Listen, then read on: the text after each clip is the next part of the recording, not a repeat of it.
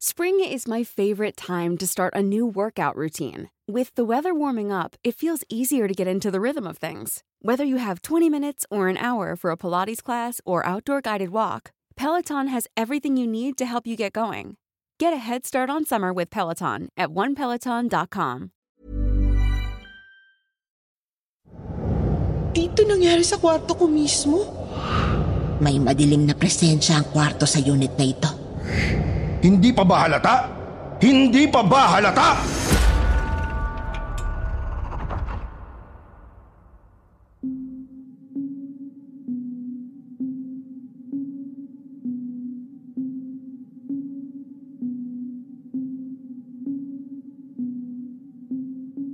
proteksyon at pahinga ang dalawa sa mga pangunahing dahilan kung bakit tumutuloy tayo sa isang bahay. Subalit may mga pagkakataong din ang tinitirhan natin mismo ang nagpaparanas sa atin ng mga hindi pangkaraniwang lagim. Hindi dahil sa bulto, engkanto o kung anumang kamamalignuhan kundi dahil sa masalimuot na mga nakaraang hindi lumilisan. Sa episode natin ngayong araw, pakinggan natin ang nakakagimbal na karanasan ng ating letter sender na si Lydia ng Quezon Province. Tungayan natin kung papaano ginampala ng madilim na mga alaala ang tinirhan niyang apartment unit ang kanyang buhay. Kaya naman, ihanda niyo na ang inyong mga sarili para sa isa na namang madilim na episode ng uh, Kwentong Takip Silim.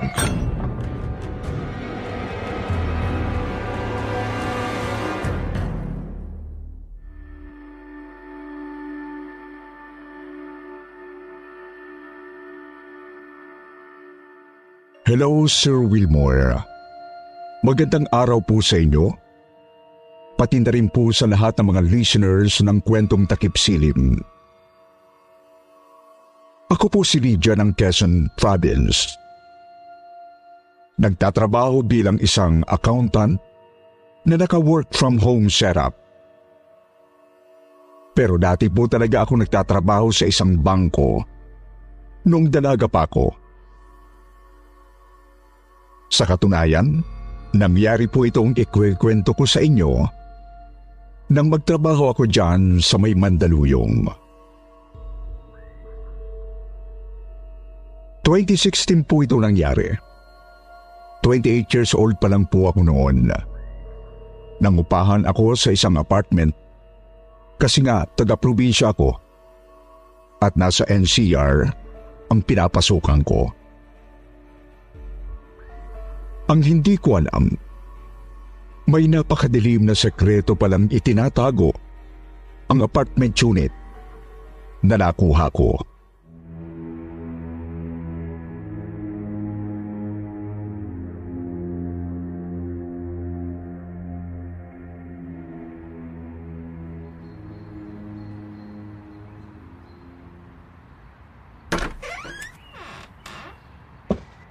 Ayos na ba sa itong unit na to? May isa pang available na mas malaki ng konti at may dalawang kwarto. Ayos na po to, kuya. Ako lang naman po mag-isa eh. Hindi ko naman kailangan ng malaking unit.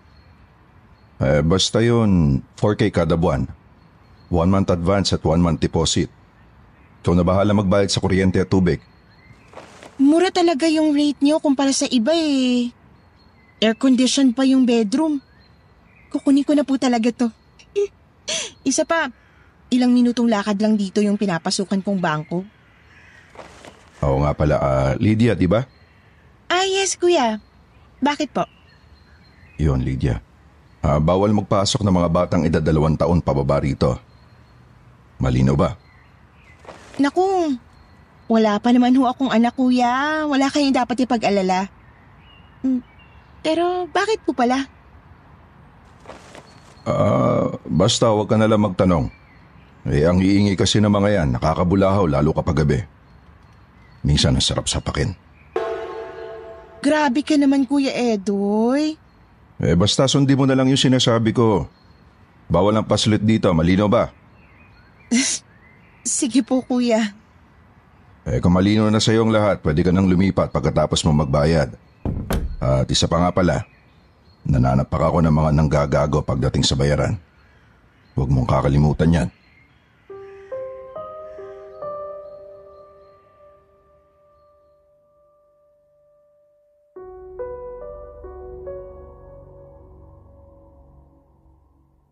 Sa totoo lang, medyo nakakatakot ang itsura ng caretaker ng apartment na si Kuya Edoy Sir Wilmore. Tadya ko, siguro nasa 40s or early 50s na ito. Kalbo, malaki ang katawan, at napakaraming tattoo. Tipikal na itsura ng isang siga. Napakatalas pa kung makatingin at napakabagsik kung magsalita. Kaya talagang kakabahan ka sa presensya niya. Sadyang mura lang talaga ang upa sa apartment unit na binabantayan niya. At pabor naman sa akin ang location. Kaya kinuha ko pa rin. Nagtanong-tanong din ako sa mga tindahan malapit sa apartment para makasiguro. Sabi ng mga taga roon, ganun lang daw talagang itsura at kilos ni Kuya Edoy. Pero mabait na tao naman ito. Kaya naman, nabawasan ang pag-aalilangan kong lumipat na doon. Nawala nga po sa isip ko ang sinabi niya na mananakit siya ng mga sanggol. Kako baka nagbibiro lang siya noon at ayaw lang talaga sa ingay ng mga bata. Kinabukasan po noon ay lumipat na agad ako. Kunting gamit lang ang dala ko kasi fully furnished naman ang unit. Nakapagpahinga pa ako pagsapit ng hapon. Subalit biglang masama na ang pakiramdam ko nang magising bandang alas 7 ng gabi. Napakasakit ng ulo ko. Tapos ay nakaharap ako sa sulok na may napakatangkad na aparador.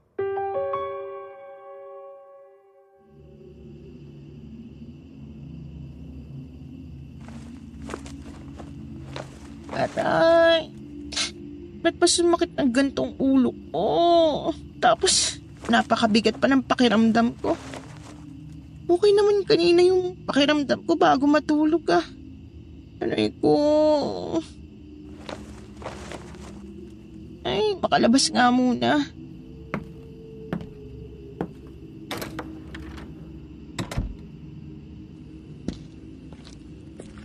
Teka, bakit nawala ang sama ng pakiramdam? Pati sakit ng ulo ko.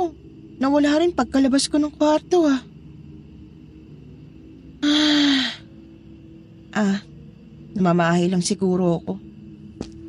Ay, makahanap na nga muna ng makakainan sa labas. Gutom na gutom na ako.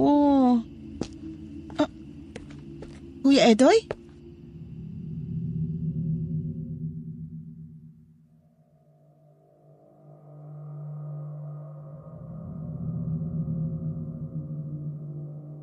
Sir Wilmore, natigilan po ako pagkalabas ko ng main door.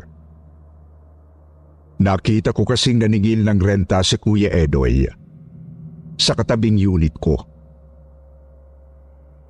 May hawak itong napakatalas na itak at duguan ang damit.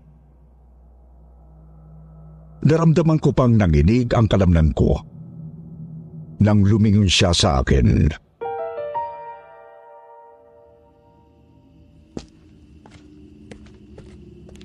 Oh, may problema ba, Lydia? Kuya, bakit po duguan niyang damit niyo? May, may dala pa kayong itak? Ah, eto ba? Eh, wala pa ba nakakapagsabi sa'yo? Ah, isa talaga akong tindero ng karne sa palengke. Nagmamatada rin ng baka at baboy. May dalawang buwan pa lang akong katiwala dito sa apartment ng pinsan ko. Ah, ganun po ba? So, dugo pala ng baboy o baka yung nasa damit niyo, no? Hindi mo naman siguro iniisip na dugo ng tao to, no? Ay, nako. Hindi po, kuya. Hindi po. Eh, mabuti kung ganon. O siya, mauna na ako. Sige po, kuya. Lalabas lang din muna ako para maghanap ng makakainan. May masarap na karinderya sa may kalawang kanto mula rito. Pwede ka doon. Tsaka, mag-iingat ka na rin. Gabi na eh.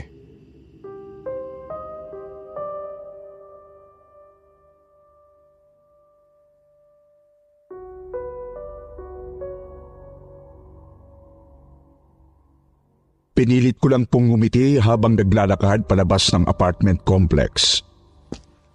Kahit kinikilabutan na talaga ako. Pinilit ko ring isang tabi ang masamang pakiramdam habang kumakain sa karinderiyang itinuro sa akin ni Kuya Edoy. Bagay na nagawa ko naman Sir Wilmore. Subalit, nang pumasok ako ulit sa kwarto sa unit ko, naramdaman ko na naman ang mabigat at malamig na hangin. Yung bang pakiramdam na may kung anong nakasaklob sa bukong katawan. Kabog nga rin ang kabog ang dibdib ko noon. Nawala naman ito kinaumagahan. At nakapasok naman ako sa trabaho ng maayos. Ang kaso, bumabalik talaga ito kapag gumagabi at paulit-ulit ko itong napapansin bawat araw.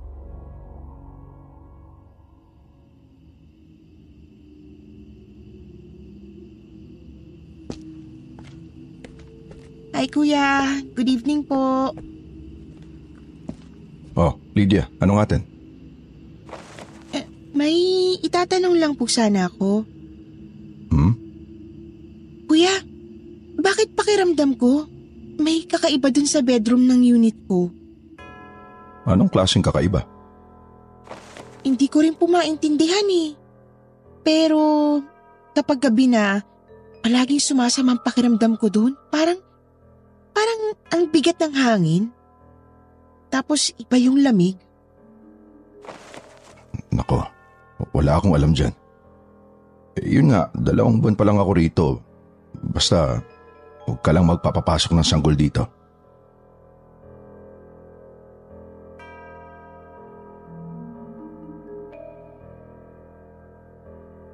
Napalitan ng hidala ang masamang kutob ko kay Kuya Edoy Sir Wilmore. Pakiramdam ko kasi, may inililihim siya na hindi magandang bagay tungkol sa apartment. Naisip ko ulit na lumipat na lang. Pero wala talaga akong mahanap na malilipatang mura. Lumipas ang mga gabi. Mabigat po talaga ang pakiramdam ko sa unit, Sir Wilmore. Madalas na nga pong bangungutin ako. Narinig ko sa panaginip ang iyak ng isang nanay at ng kanyang bagong silang na sanggol. Narinig ko rin ang paninigaw at pagmumura ng kanilang padre de pamilya. Nung una, hindi ko alam kung bakit napapanaginipan ko yun. Lalo at puro dilim lang ang nakikita ko. Subalit isang gabi, nakita ko na lang ang sarili sa isa na namang bangungot. Naroon ako sa loob ng kwarto ng unit ko. Maski yung matangkad na aparador ay naroon nga rin sa sulok. Binubugbog daw ako ng isang lalaking lasing. Hindi ko makontrol ang sarili ko. Basta iyak lang ako ng iyak. Pakiramdam ko, naging ako yung asawa ng lalaking mapanakit. Kita ko rin ang umiiyak na sanggol sa may kama. Kawag ito ng kawag at napakalakas ng palahaw. Napiko ng ama nito at bigla na niyang kinabunan ng malaking unan ang bata. Gigil na gigil. Halatang pakay patahimikin ng tuluyan ang sariling anak.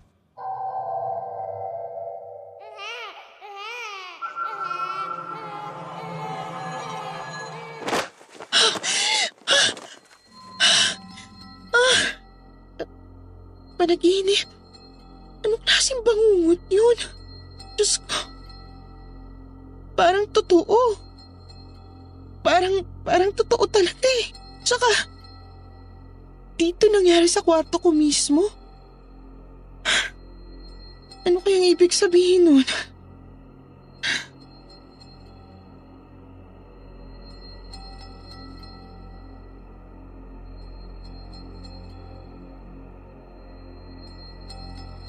Naulit pa po ng naulit ang panaginip na yon sa loob ng magkakasunod na gabi. Nadagdagan pa ang sakit sa ulo ko nang may makita akong isang maliit na photo album sa ibabaw ng lumang aparador. Puno ito ng mga litrato ng isang bagong silang na sanggol. Ngunit hindi ko makilala kung sino. Hindi agad mapapansin ang album na yon kasi halos humalik na sa kisame ang ibabaw ng aparador.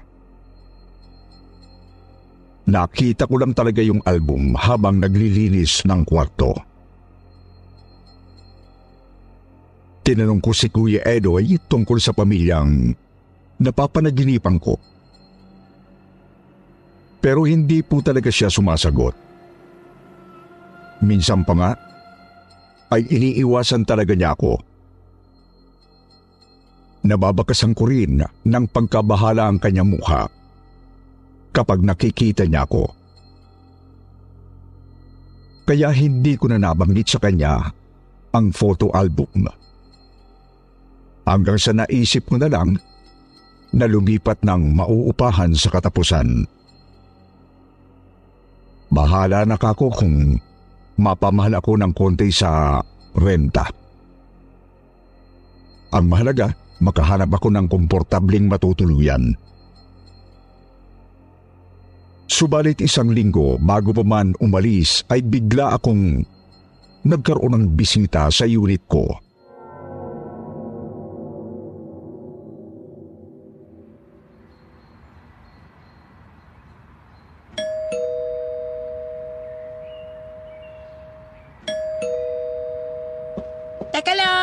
Na. Sino ba? Rino?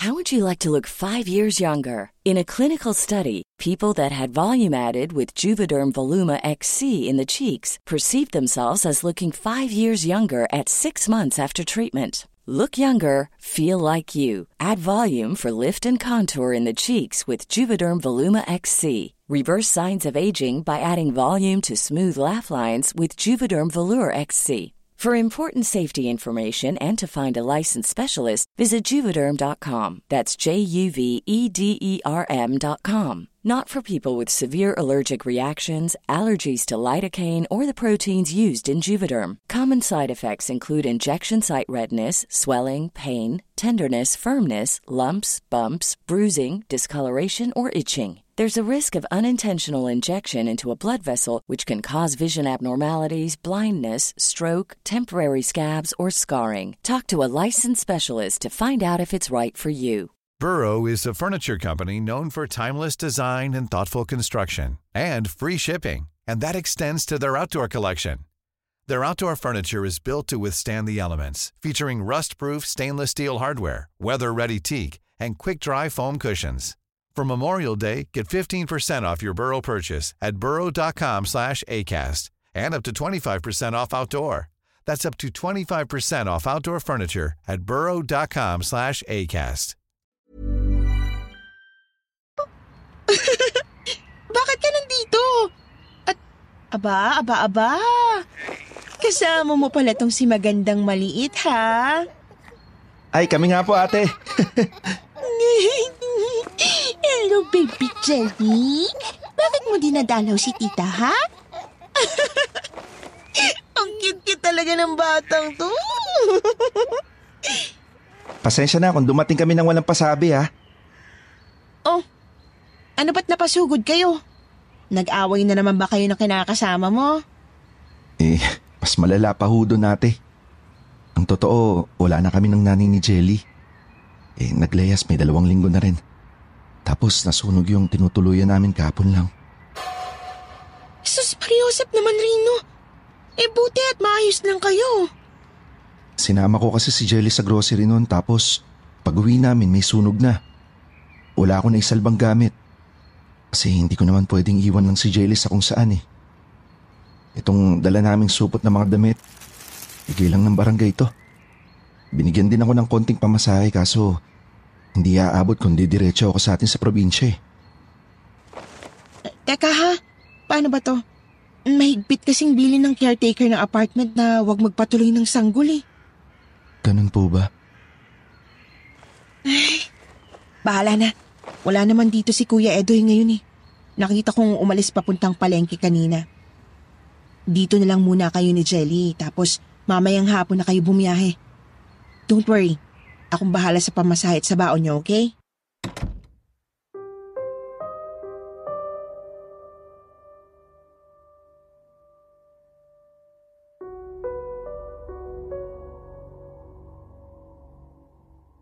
Pinapasok ko nga ang bunso kong kapatid at ang pamangking kong six months old noon, Sir Wilmore. Hindi ako gaanong nag-alala kasi wala naman si Kuya Edoy. Hindi rin naman maingay na bata si Jelly. Palangiti kasi ito at bihira lang umiyak ng malakas. Tuwang-tuwa rin naman ako kasi miss na miss ko na rin ang pamangkin ko. Pinagpahinga ko nga po sila nung umagang yon. Tapos binusog ng masarap na pagkain meron ako. Si Jerry gustong gusto ang saging na lagatan at binilihan ko na rin ng uh, baby food sa may tindahan. Pagsapit ng alas 4 ng hapon, naghahanda na sana sila para umalis nang biglang umula ng malakas.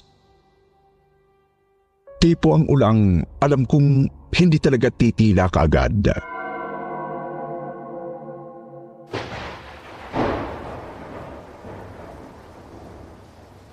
Ano ba yan? Masyado naman yatang biglaan tong ulan na to. Kakayanin naman siguro to kapag nagpayong kami ate. Eh baka kasi malaman nung Kuya Edoy na nandito si Jelly. Baka mapagalitan ka pa. Ay hindi.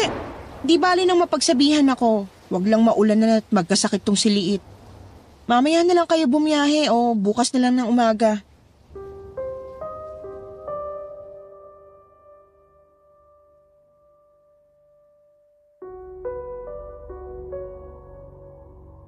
Pinatulog muna namin si Jelly sa kwarto ko, Sir Wilmore. Nasa isip ko, baka hindi naman sasama ang pakiramdam ko. Kasi may kasama naman ako.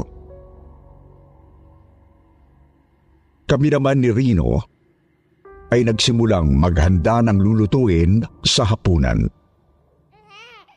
Subalit nagulat na lang ako nang biglang umiyak si Jelly. Binitiwan ko muna ang hihiwaing gulay at dari-daring pumunta sa kwarto. Doon din po ay nanlamig ako kasi sumalubong na naman sa akin ang napakabigat na hangin. Natigilan ako kasi pakiramdam ko talaga ay umiihip ang hangin mula sa loob. Natauhan lang ako nang marinig ko na naman ang iyak ng pamangking ko. Tiningnan ko si Jelly at nakitang nagkakawag ito sa ibabaw ng kama. Nahalata ko ring hindi ito makaiyak o makahinga ng maayos. Animoy may tumatabon sa kanyang mukha. Ang malala pa, bahagyaring nangungulay ube ang kanyang mga labi at balat. Lalapit na sana ako nang pumiyaw na naman si Jelly ng napakalakas. Tapos ay tumigil ulit na parang natabo na naman ng makapal na hangin.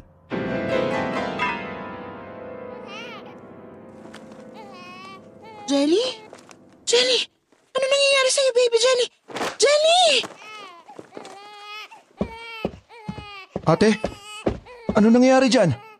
Anong nangyayari sa... Teka, bakit ganito ang pakiramdam dito?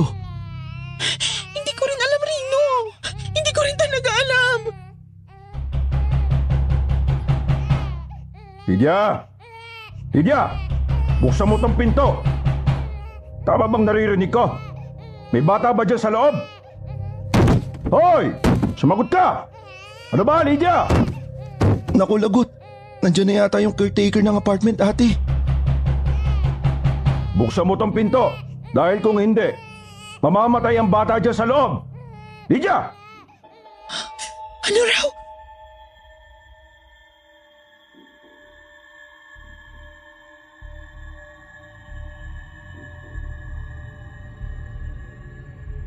Wala akong ibang narinig, kundi iyak ni Jenny at pangangalampag ni Kuya Edoy. Ngunit dahil lalo akong kinabahan sa sinabi ni Kuya, mabilis akong lumabas ng kwarto at binuksan ang pinto sa sala. Walang sali-salita ramang pumasok ang lalaki sa unit ko. Natigilan pa nga ako kasi napakaputla nito at halatang sobrang nanginginig sa kaba. Walang ano-ano'y siya sa kwarto ko. Agad kinuha si Jelly at saka kumaripas palabas ng unit. Mabilis naman kaming sumunod ni Rino dahil sa takot na kung ano pa ang gawin ni Kuya Edoy sa bata. Nabutan na lang namin siya doon sa harap na mismong unit ng kanyang tinutuluyan.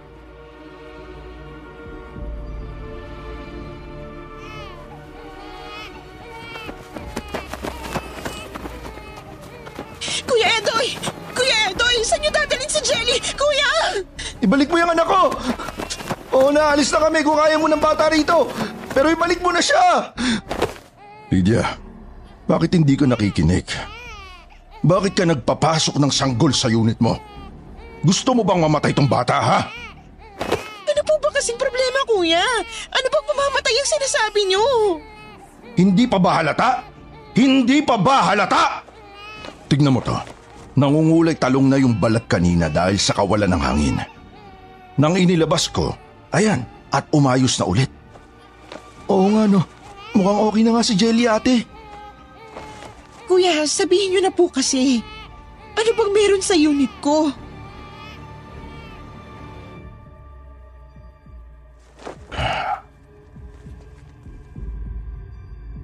Sa totoo lang, hindi ko rin talaga sigurado, Lydia.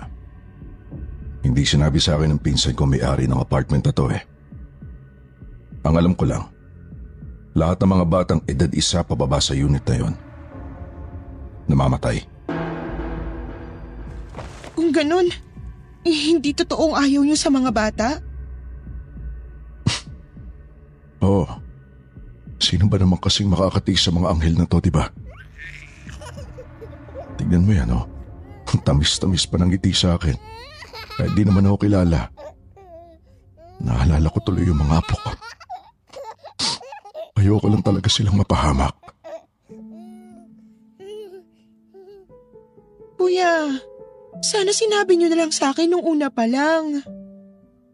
Kapag sinabi ko dati pa lang maniniwala ka ba? O siya, dito muna kayo sa tinutuluyan ko. Pasensya na kung hindi pa ako nakakapaglinas ha. Basta ang mahalaga, ligtas ang bata rito.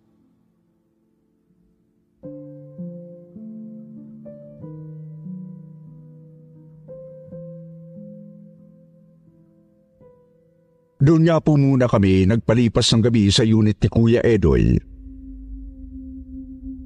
Sinabi ko rin sa kanya, nalilipat na lang ako ng mauupahan sa susunod na buwan.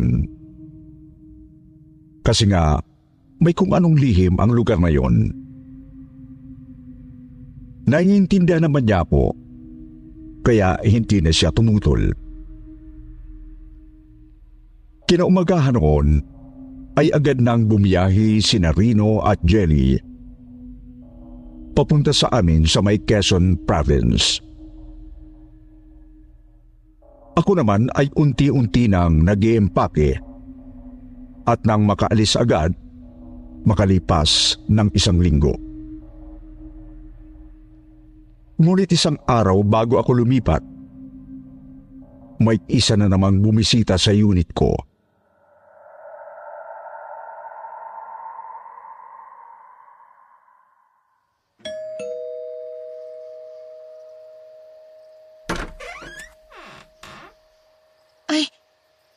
Hi po ma'am. Sino po sila? Kumusta, Iha? Ako nga pala si Perlita. Ako ang dating nangupahan sa unit na ito noong nakaraang taon. Ah, hello po Ma'am Perlita. Ano pong sadya nyo? May kukunin lang sana akong naiwan namin eh. Ma- may nakita ka bang album dito sa loob ng unit? Album yun ng apo ko. Baka sakali lang na nandito pa yon.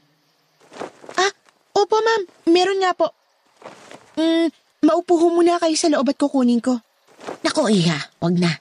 Dito na lang ako maghihintay sa labas. Hinding-hindi na ako papasok sa unit na yan kahit kailan. Po? May problema po ba? May madilim na presensya ang kwarto sa unit na ito. At ang presensyang yan, ang pumatay sa apo ko. Alam niyo po ba kung ano yung presensyang yon? Multo po ba yon o ano? Hindi. Walang multo. Sadyang nag-uumapaw lang sa negatibong enerhiya ang kwartong yan sa loob. Dahil yon sa malagim na sinapit nung unang umupa dyan. Mahigit isang dekada nang nagdaan. Unang umupa? Sila po ba yung... Ang pamilyang nagpapakita sa bangungot. Napakalagim ng sinapit ng mag-inang yun sa kamay ng kanilang padre de pamilya mismo. Kaya may napakadilim na enerhiya sa kwarto ng unit. Enerhiyang hindi kinakaya ng mga bagong silang na sangkol. Ay, Diyos. Kung ganun, yun ang dahilan kung bakit nagkaganon si Jenny.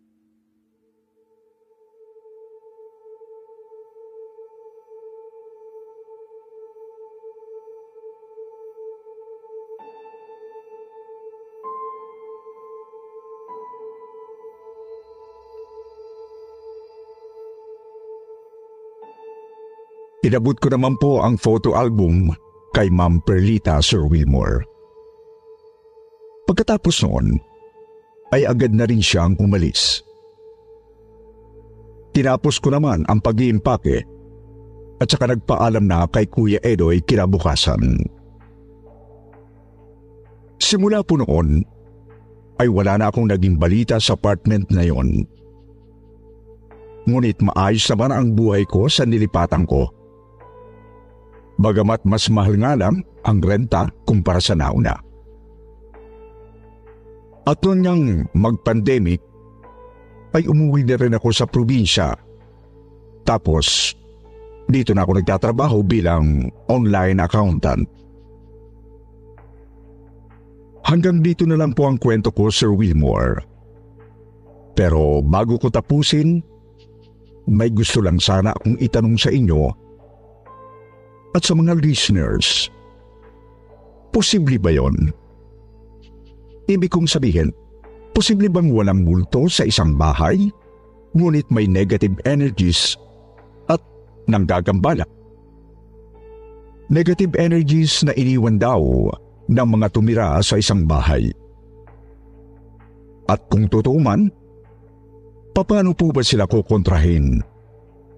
Dasal siyempre Kasama na yun doon.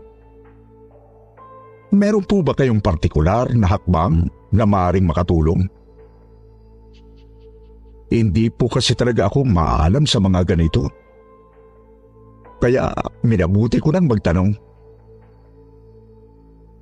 Iwan nyo na lang po ang inyong mga opinion at sagot sa comment section. Babasahin ko po yan. Nang sa gayon, ay alam ko na kung anong gagawin kapag napunta uli ako sa ganong bahay. Maraming salamat po.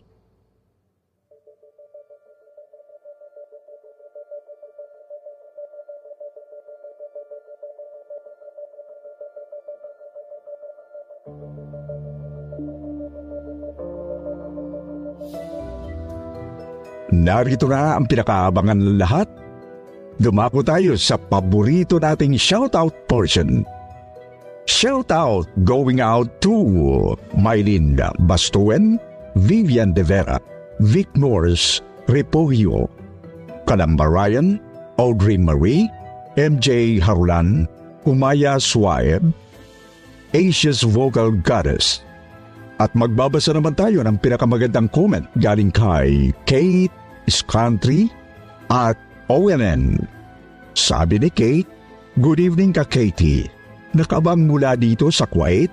Sana ma-shoutout na po ako. Dito, sa nakaka-addict na pinakikinggan namin na horror story. At ang galing ng mga narrator dito sa kwentong takip silim. God bless you all. Sabi din ni OLN sa kwentong Pamilyang Baliw, kakalungkot naman ang kwento na ito. Alam nating mali yung ginawa niyang pagsanla ng kaluluwa niya. Pero di natin masisisi yung sobrang sama ng loob niya. Kaya talagang kasalanan to ng kabit. Sa mga hindi nabanggit, sa susunod na lang po, huwag niyo pong kalilimutan mag-reply sa ating shoutout box na nasa comment section para ma-shoutout ang pangalan ninyo. Mula po sa bumubo ng kwentong takip silim at sityo bangungot, ito ang inyong lingkod, Sir Wilmore Plopino. Nagpapasalamat.